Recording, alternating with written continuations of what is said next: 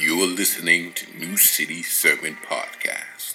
We hope you're empowered and challenged as we root deep into God's Word in order that we might grow in the good news of King Jesus and live as faithful citizens of His kingdom right here in our city. Let's get into the scriptures now. Gordon has been a pastor um, for how many years now? 45 years he's been a pastor. Pastored in Virginia, Belgium. He has also been a pastor to pastors around the world.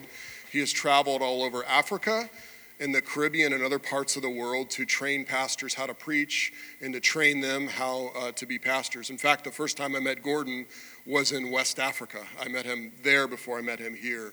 And so I tease him that he's our international man of mystery because he's been around the world several times. And if you know him, you know that about him. But if you're new here, I just want to introduce you. So um, I'm going to pray. And then after I pray, would you just welcome him with a little bit of a, a clap, a warm greeting? So let me pray for Gordon. Lord Jesus, we do thank you for your word. We thank you for a man who has been preaching your word for 45 years. And we pray that even um, as we've seen such faithful ministry in him, that you would faithfully uh, give us the ministry of the Spirit today, that through his words, your word might come alive in our hearts in new ways.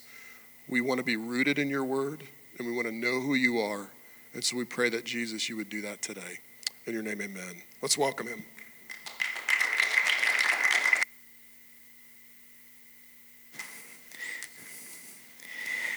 Thank you. Oh, this is, yeah, hot. Okay. We can bring that down, and I'm going to uh, begin by it still feels very loud to me. Does it not feel to you? It's okay? Good, okay. Um, Isaiah chapter 56. Um, Isaiah was a prophet in the ancient country of Israel, and he wrote about 725 to 750 years before Jesus was born. And a lot of the prophecies about the coming of Jesus are actually found in uh, the book of Isaiah. And this is one of these wonderful prophecies that talk about what life would be like for the people of God once Jesus Christ had come. So this is now 700 more years before Jesus, uh, but this is what God is saying about the future. So, this is what the Lord says Preserve justice and do what is right, for my salvation is coming soon, and my righteousness will be revealed. He's talking about the coming of Christ. So, happy is the person who does this, the Son of Man who holds it fast, who keeps the Sabbath without desecrating it, and keeps his hand from doing any evil. No foreigner who has joined himself to the Lord should say, the Lord will exclude me from his people. And the eunuch should not say, Look, I'm a dried up tree. For the Lord says this For the eunuchs who keep my Sabbaths and choose what pleases me and hold firmly to my covenant, I will give them in my house and within my walls a memorial and a name better than sons and daughters. I will give each of them an everlasting name that will never be cut off. As for the foreigners who join themselves to the Lord to minister to him, to love the name of the Lord, and to become his servants, all who keep the Sabbath without desecrating it, and who hold firmly to my covenant, I will bring them to my holy mountain and let them rejoice in my house of prayer. Their burnt offerings and sacrifices will be acceptable on my altar, for my house will be called a house of prayer for all nations. This is the declaration of the Lord God, who gathers the dispersed of Israel. I will gather to them still others besides those already gathered. And then in the ministry of Jesus, he went to the temple in Jerusalem and he got really, really upset with people uh, because they were buying and they had set up their animal stalls for sacrifices, but in setting, setting them up outside the temple and then letting people come in, they said, hey, let's here's this big open area called the court of the Gentiles, the place where foreigners could come in. We don't need to let these foreigners come in. We got this big open area and it's really convenient. Let's put our animal stalls right inside the temple. And so they started buying uh, and selling animals and exchanging money right there. And what did that do? It excluded, it pushed out the Gentiles from having a place to pray. And so Jesus was really, really upset at those people. So he was cleansing the temple. He drove out those animals and he was teaching them, Is it not written? And he's quoting Isaiah My house will be called a house of prayer for all nations but you have made it a den of robbers. So, this house of prayer uh, is extremely important to Jesus Christ. Now, John, uh, Pastor John here, took a double barreled chance when he uh, asked me to preach this morning on prayer. First barrel is I'm newly retired, and I don't get a chance much anymore publicly to speak. Hey. And you look like a likely audience to sit there very politely and listen. And then, secondly, the topic that he wanted me to preach on is prayer, which is so amazingly vast. It's like trying to say, uh, in a few words, say something about your building here. Well, you could go in six directions all at once. It's like, well, what's the history of this place? How did it even get here? How were the rooms used? Um, who are the people that have come through here? What about the furniture? What about uh, the, the grounds around us here? Where do you begin to say something briefly about this place? Well, even more so, where do you begin to say something meaningful about prayer? Well, that means that if I do spend the next hour talking, it's John's fault. He was the one who asked a retired guy to speak about prayer. But actually, I, I, was so aware this week of getting bogged down in the details of prayer, uh, wonderful details like the kinds of prayers, we can pray, the places that you can pray, the history of the answers to prayer. I mean, there's so many directions you could go that in order to not get swallowed up in these wonderful details, I decided to go in exactly the opposite direction and to not say much about detail, but actually to try to find what I felt in Scripture was the absolute bedrock about prayer. What does God say in the Bible that will encourage you this morning the most about prayer? To encourage you in prayer rather than discouraging you. Because let's face it, there's probably no subject that is more discouraging, more scary, more frightening to believers than prayer. We know we should want to talk about prayer. We know we should want to pray. And as soon as you say prayer, yikes, you know, we scatter. And that's what John was right in saying. Often the, the corporate prayer meeting was the tiny little remnant group that gets together, and you wonder wh- why, why is that? And it's not because people dislike prayer, but we're frightened, we're discouraged. Well, here's the summary that I came up with. This, to me, is absolute bedrock. God is on intimate terms with us, therefore we will pray. Period. God is on intimate terms with you. Therefore, you will pray.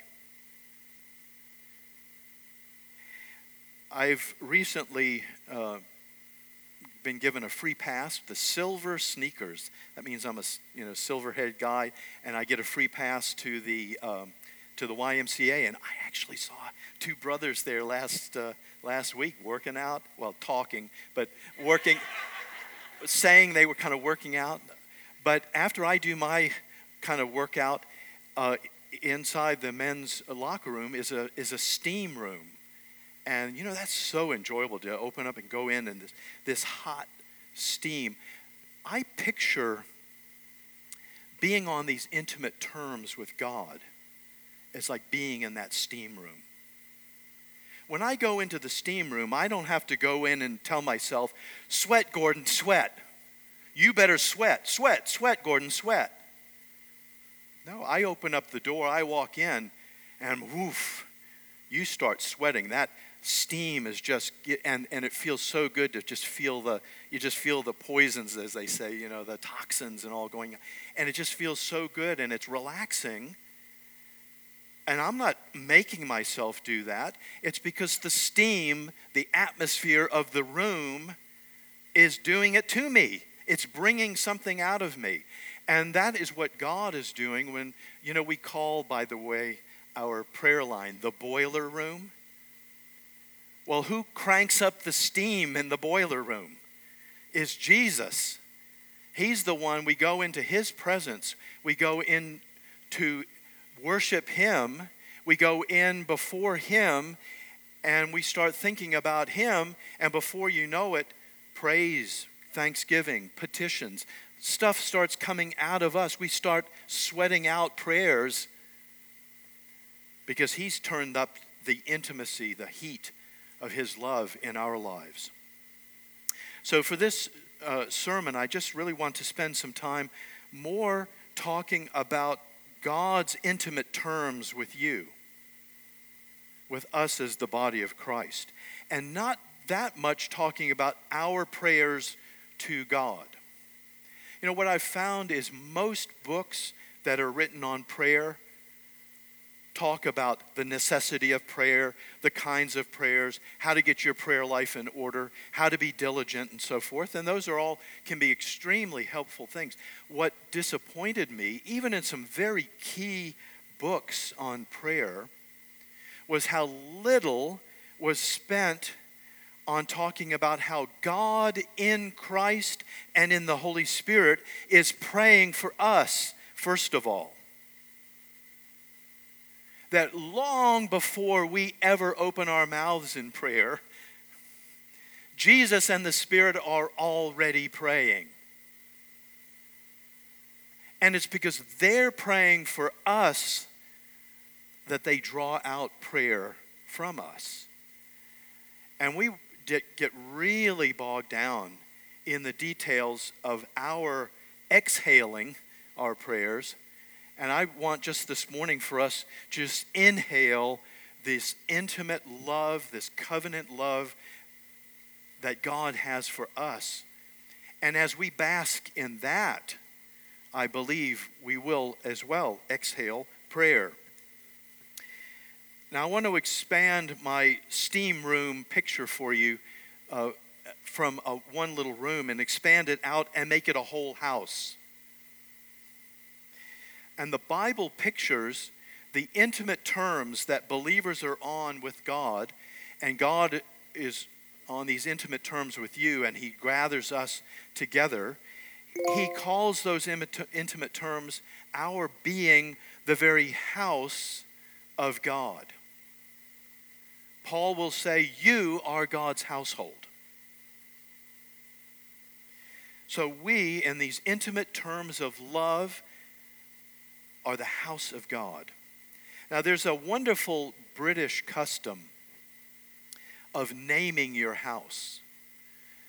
Um, a lot of times, those names are based on the physical location of the house. So you'll see houses with the nameplate, the Dells or, uh, or the Glen or something like that. Or it'll be a word that tries to reflect the character, the personal uh, interest of that per, of, of the owner of the house. The name tells you something about the location or the character of the owners.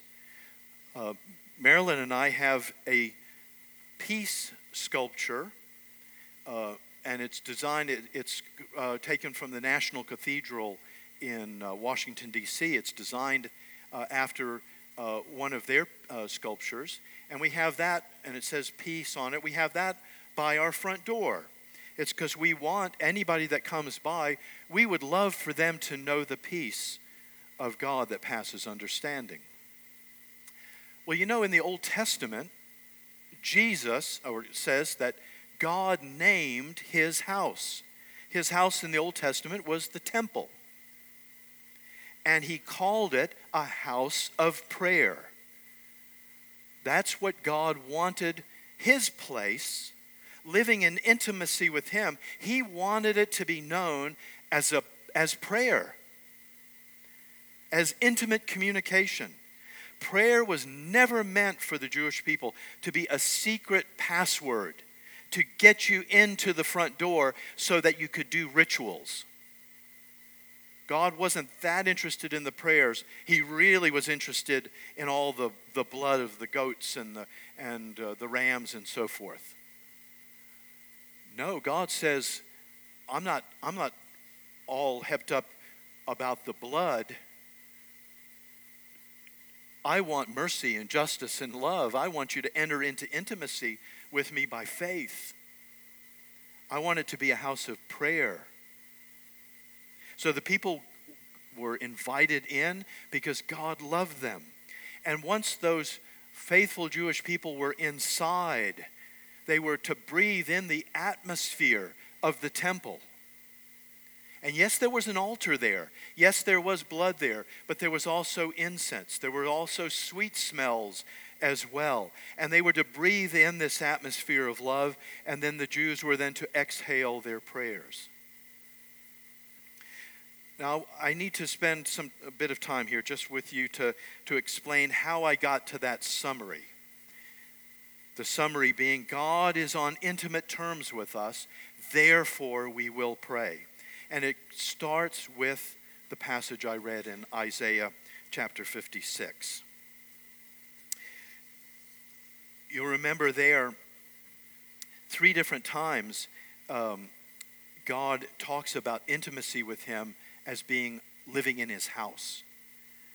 My, they'll live within my house and within my walls. Let them rejoice in my house of prayer. My house will be a house of prayer for all nations. God in the Old Testament was picturing a day uh, when people, not just uh, Jewish born people, but starting with them, but spreading out throughout the entire world, that people from around the globe would be acceptable. And to show how powerful that image was, he, he uses two striking examples of people foreigners and eunuchs. Those that physically, um, God symbolically excluded from the closest in courts of prayer, those that physically couldn't reproduce. Because he was putting an emphasis on the covenant being passed from generation to generation. But God says that's not ultimately the way it's going to be. And even those people that couldn't reproduce naturally, biologically, even though their bodies somehow were deformed. And so, therefore, to stress in the Old Testament God's perfection, that the sacrifice had to be perfect, God had to say, for the time being, people whose uh, bodies were mutilated in some fashion uh, so that they would be called eunuchs, they were not allowed into the most intimate place. Not because God didn't love them, He was just using them temporarily as an example to set before people how perfect Jesus needed to be. That his sacrifice had to be perfect. But you notice that for the foreigner and for the eunuch, God says, when Jesus come, a new day is dawning. And there is no more exclusion because we're not talking about symbolism anymore. We are talking about the reality of Jesus welcoming every man, woman, and child from every country and uh, all races into fellowship with Him through the Lord Jesus Christ. So Jesus has come and a new day has dawned.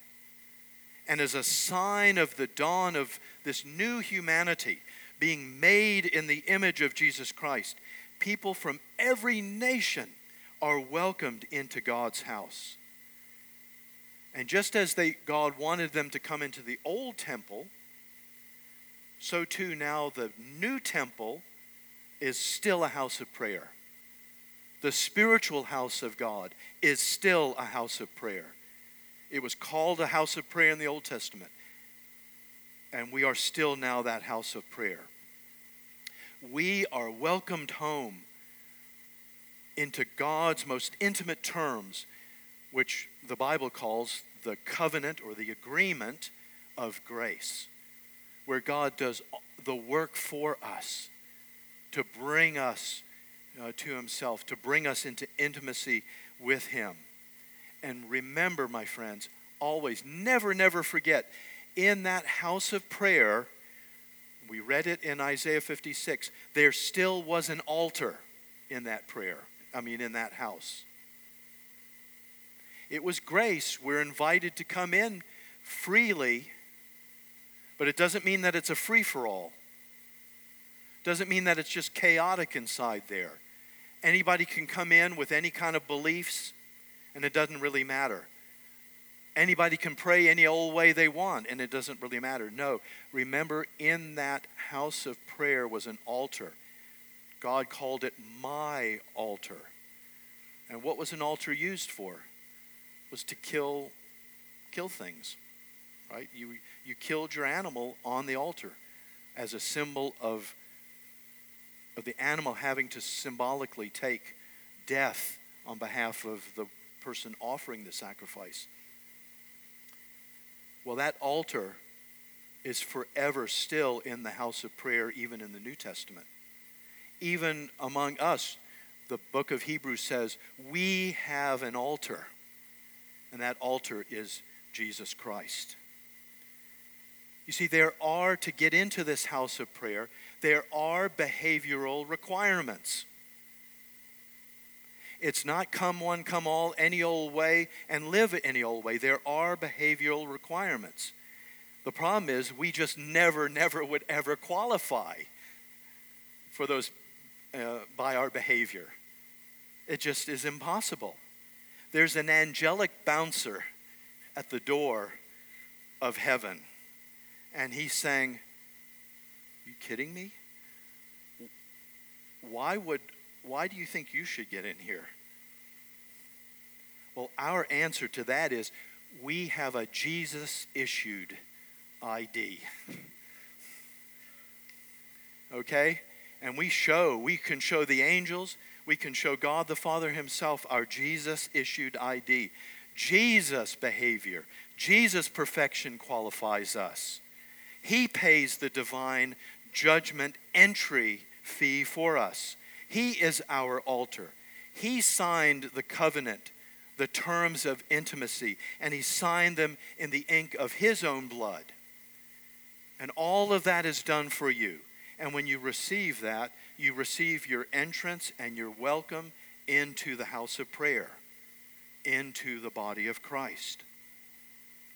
There's this wonderful passage in Zechariah chapter 12, verse 10, that ties in our being the house of prayer and the body of Christ, but tying it in with the death of Jesus Christ as our sacrifice. In Zechariah 12 10, it says, Therefore I will pour out a spirit of grace and prayer on the house of David and the residents of Jerusalem.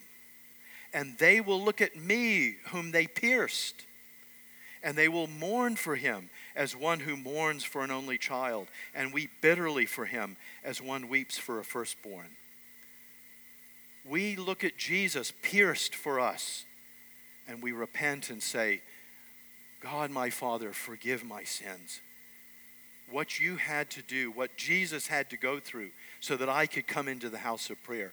But I look at him and I see him pierced and I mourn, but I also believe. And so I receive, and we all receive, a spirit of grace and prayer. It's given to you as a free gift with the blood of Christ. You can never stoke up the steam and get yourself to be a praying person. But when you look at the one who was pierced on your behalf, and when you see that you're welcomed by his blood into the house of prayer, and you come in, you start to become a person of prayer. It, it will be that way. It can't be any other way. If you live in the house of prayer, you're going to become a prayer. Now you can see why, if it was Jesus' life, life's work to build this new and real house of prayer for all nations, why he was so upset when he saw the Old Testament um, house of prayer, which symbolized himself and his intimacy with us. When he saw it being desecrated, he had to do something about it. He had to cleanse it. He had to drive those people out and say, My house will be a house of prayer for all nations. They were blocking the Gentiles and in blocking the Gentiles, even the Jews couldn't be who they truly were, meant to be. Well, that physical house that Jesus cleansed has had an extreme makeover. And the old temple now has been has become the spiritual house of prayer, which we call the church. Jesus' own physical body, which he called a temple, was destroyed in God's wrath under judgment, but it was resurrected. After three days, I'll rebuild that temple. And as Jesus Christ is resurrected, he creates a new house of prayer. And that new house of prayer is a spiritual body raised up in the power of the Holy Spirit. And guess what? It's us, it's the church of Jesus Christ. I don't know if I asked for, uh, got the slides from 1 Corinthians or not. You might have them, Carlos. 1 Corinthians 3 9. If not, I'll, I'll just go ahead and read them. In 1 Corinthians 3 9, it says, We are God's co workers. You are God's field. You are God's building. And then he goes down a little bit later in that chapter, verse 16. Don't you yourselves know that you are God's temple? He's speaking to the whole church not just individuals. In another place, he does speak of our individual bodies being a temple of the Holy Spirit. So, both as an individual, but now he's talking about us corporately. You are God's temple, and that the Spirit of God lives in you. If anyone destroy God's temple, God will destroy him. For God's temple is holy, and that's what you are we together, corporately and as individuals, we are that place where Jesus' Spirit has taken up residence and says, You are now the house of prayer. God has taken the nameplate off of the Old Testament temple and he's now nailed it up, that new nameplate, on the church house of prayer for all nations. Now, it's within this house of prayer, the new house, that Jesus and the Holy Spirit create the atmosphere. Jesus and the Spirit are the big prayers, not, not we. We pray because Jesus and the Spirit are already and always praying it's at right at this point that so much frustration comes into the Christian life. Uh, many accept that it's by God's love and God's invitation that we come into the body of Christ. I have faith, I come in, I believe in Jesus, and now I'm a member of the church. And that's great. And they read somewhere that, you know, that uh, Christian people ought to be praying people a well meaning uh, deacon or elder told, or Sunday school teacher said, You know, if you're going to be a real serious Christian, you need to get serious about prayer. And then right at that moment, it's like, oh, yeah, I, was invited in by grace, but now I need to really show how serious I am by my prayers. And now it's, it's up to me, it's fallen on my shoulders. I got to get this thing done. I got to figure out a way of praying. I got to get better habits. And then I'll try to pray hard. And I might do pretty well for about three days running. And then I'll oversleep. I'll be cranky. I'll be hangry, whatever it will be. And I won't pray. And then later on, I'm thinking, oh, yikes. Well, there went my prayer seriousness out the window. But then instead of coming back to the Lord and, and in any joyful manner, it's like, well, you know, um, what came through my mind, you, will not, re- only us old people will know uh, this old song, but it just popped into my mind. Hang down your head, Tom Dooley. Hang down your head and cry. Hang down your head, Tom Dooley. Your prayer life is bound to die. You know, and I thought of the Kingston Trio, and I just thought of myself as being old, poor Tom Dooley just hanging my head, and there went my prayer life. Failure lurks just over the horizon. What's the use? I'll never get it right. And then we're and then we've just we're caught in that circle, that nasty circle. And then I say, well, wait a minute, wait a minute. Did I forget something? Who built the house of prayer in the first place? Jesus did. Who said, This is my house? Not your house, this is my house. You're welcomed in my house. Jesus said that. Who is the custodian of that house? Who keeps it up? Who keeps it in good repair? Who keeps noticing everything that's going wrong and, and needs, does need attention, does need help. It's God that's the custodian. Who turns on the steam in the boiler room on Tuesday nights? It's Jesus' Spirit that's turning on the steam.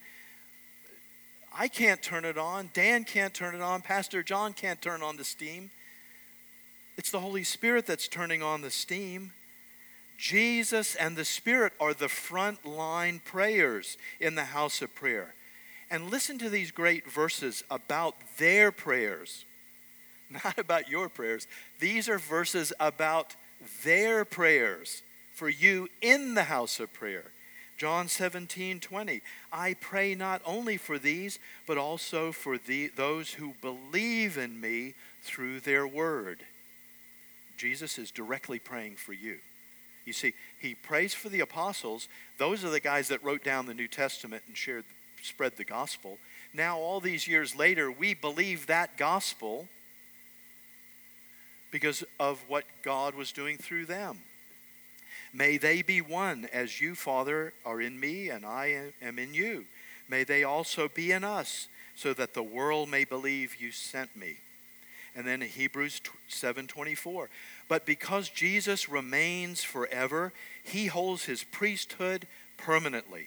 Therefore, he is able to save completely those who come to God through him, since he always lives to intercede for them. And then in Romans 8:34, who is the one who condemns? Jesus Christ Jesus is the one who died, but even more who has been raised he also is at the right hand of God and intercedes for us. Hebrews 9:24 For Christ did not enter a sanctuary made with hands. That's the old temple, remember? That that old building is long gone. It was a model of the true one, but he went into heaven itself so that he might appear in the presence of God for us. And then in speaking of um, the Holy Spirit, that was speaking about Jesus. Now, in eight, Romans 8:25. Now, if we hope for what we do not see, we eagerly wait for it with patience. In the same way, the Spirit also helps us in our weakness, because we do not know what to pray for as we should. You think you under, understand your struggles with prayer? God absolutely knows that we are lousy at prayer. We don't know even how to, to begin, hardly. But that doesn't hold him back. The Spirit Himself intercedes for us with unspoken groanings. And He who searches our hearts knows the mind of the Spirit because He intercedes for the saints according to the will of God. Long before you have ever uttered your first prayer, Jesus and the Spirit have already been praying for you.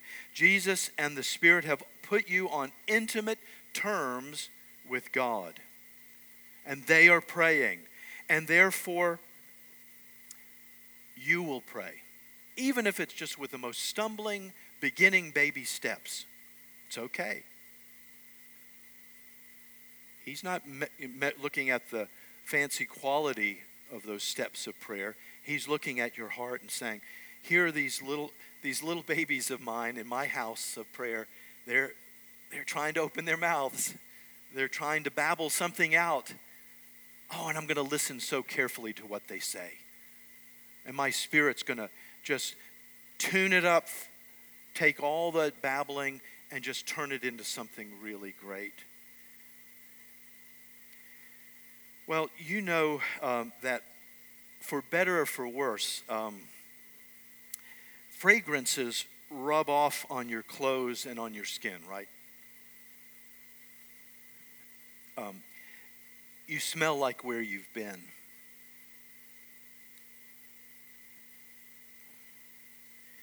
Fragrance is telltale.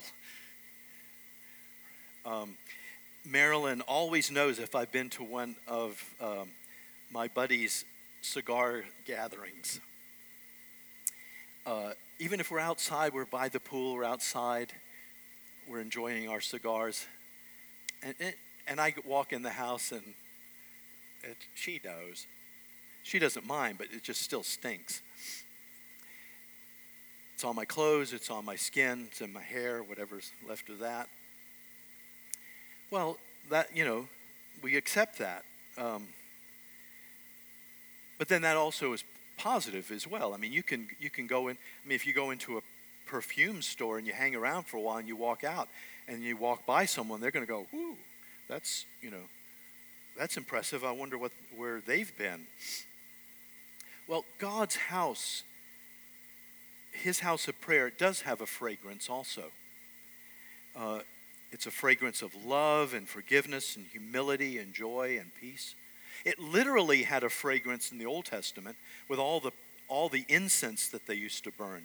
I mean, literally, you could come out of that temple and people would know that you had been in that temple because of that wonderful incense that just permeated your clothing and your skin and your hair. Well, for us in the house of prayer, we're in the body of Christ, where does that fragrance come from? Well, of course, it comes from Jesus, his prayers permeating your skin, your clothing. It comes from the Spirit groaning on your behalf because He knows that you're an ignoramus about prayer. He knows I don't even know where to begin. But He still prays for me. He helps me to ask for the right things.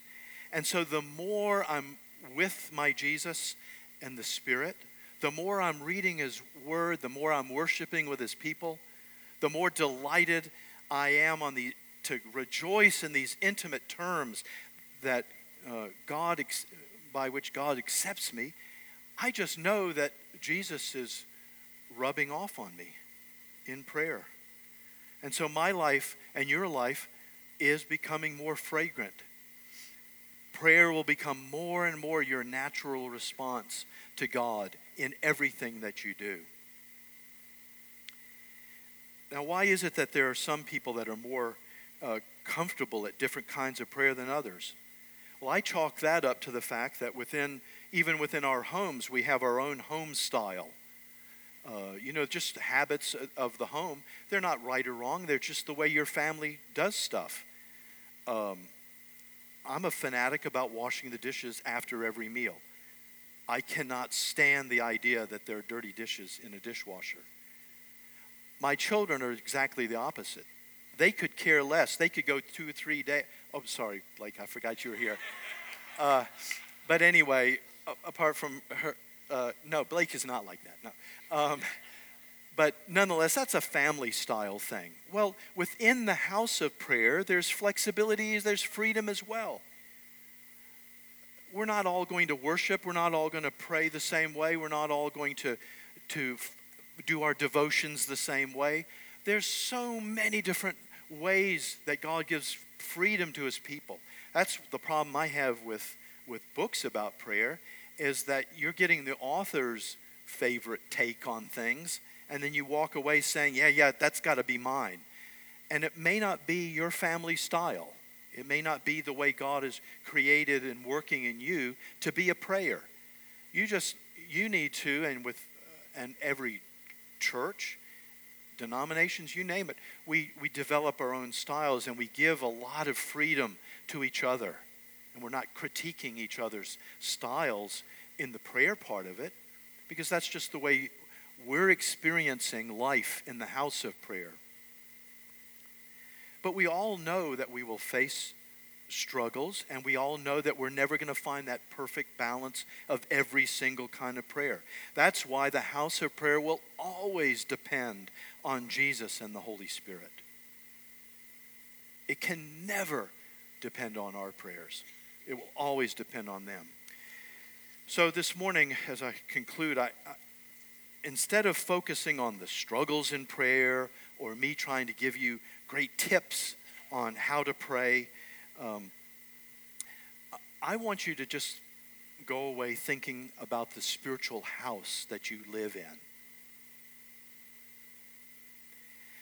The house that Paul says you actually are. You are the temple of the Holy Spirit, the Spirit that prays, the Spirit that prays to Jesus. You're in His house. You're in the house of prayer where Jesus is the resident landlord. So the Spirit and the Lord Jesus are always praying for you. And therefore, the welcome mat into his home is always out.